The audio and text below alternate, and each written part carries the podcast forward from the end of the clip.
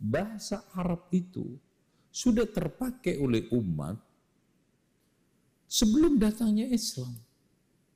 Bahkan yang pertama kali di dalam Qasasul Anbiya karya Imam Ibn Kathir, yang pertama kali berbahasa Arab itu Nabi Ismail A.S. Berani antum menuduh Nabi Ismail itu teroris?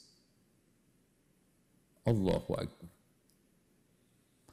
Bahkan sekian besar bangsa Arab yang terdiri dari beribu-ribu kabilah itu berbahasa Arab sebelum datangnya Islam. Tidak ada satupun di antara cendekiawan, peneliti, atau siapapun pakar mengatakan bahwa bahasa Arab yang dipakai oleh orang-orang Arab sebelum Islam itu menimbulkan teroris. Menjadikan orang-orang yang belajar bahasa tersebut menjadi teroris. Kenapa setelah Islam dan dipakai oleh Al-Quran? Intinya, bahasa Arab dari masa ke masa adalah bahasa beradab santun. Makanya sampai di IAIN dulu itu ada jurusan adab, yaitu yang tidak lain mempelajari kesusastraan bahasa Arab. Ya.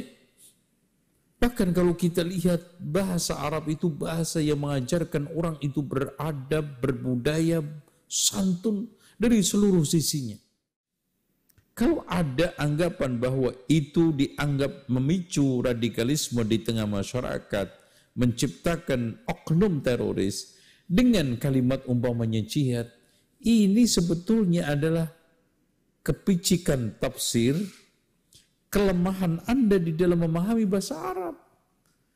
Jangan kebodohan kelemahan itu terus dijadikan justifikasi untuk membenarkan sikap Anda menyalahkan Al-Quran. Sehingga Al-Quran perlu diamandemen, Al-Quran dituduh menciptakan terorisme dan yang lainnya. Subhanallah. Toh di dalam percaturan sejarah terorisme, yang menjadi pelaku terorisme pertama adalah non-muslim, bukan Islam. Itu tolong dicatat. Apa sekarang ini tidak lebih daripada sadisnya terorisme, kejamnya Hitler kepada Yahudi, dan itu bukan Islam.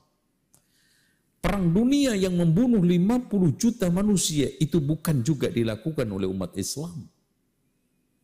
Pembantaian di Kasmir itu bukan dilakukan oleh umat Islam. Pembantaian umat di Herzegovina, Bosnia juga bukan dilakukan oleh orang-orang Muslim. Ya, Subhanallah. وَلَا يَجْرِمَنَّكُمْ شَأْنَآنُ قَوْمٍ أَلَا أَلَّا تَعْدِلُوا اِعْدِلُوا هُوَ أَقْرَبُ لِلتَّقْوَى.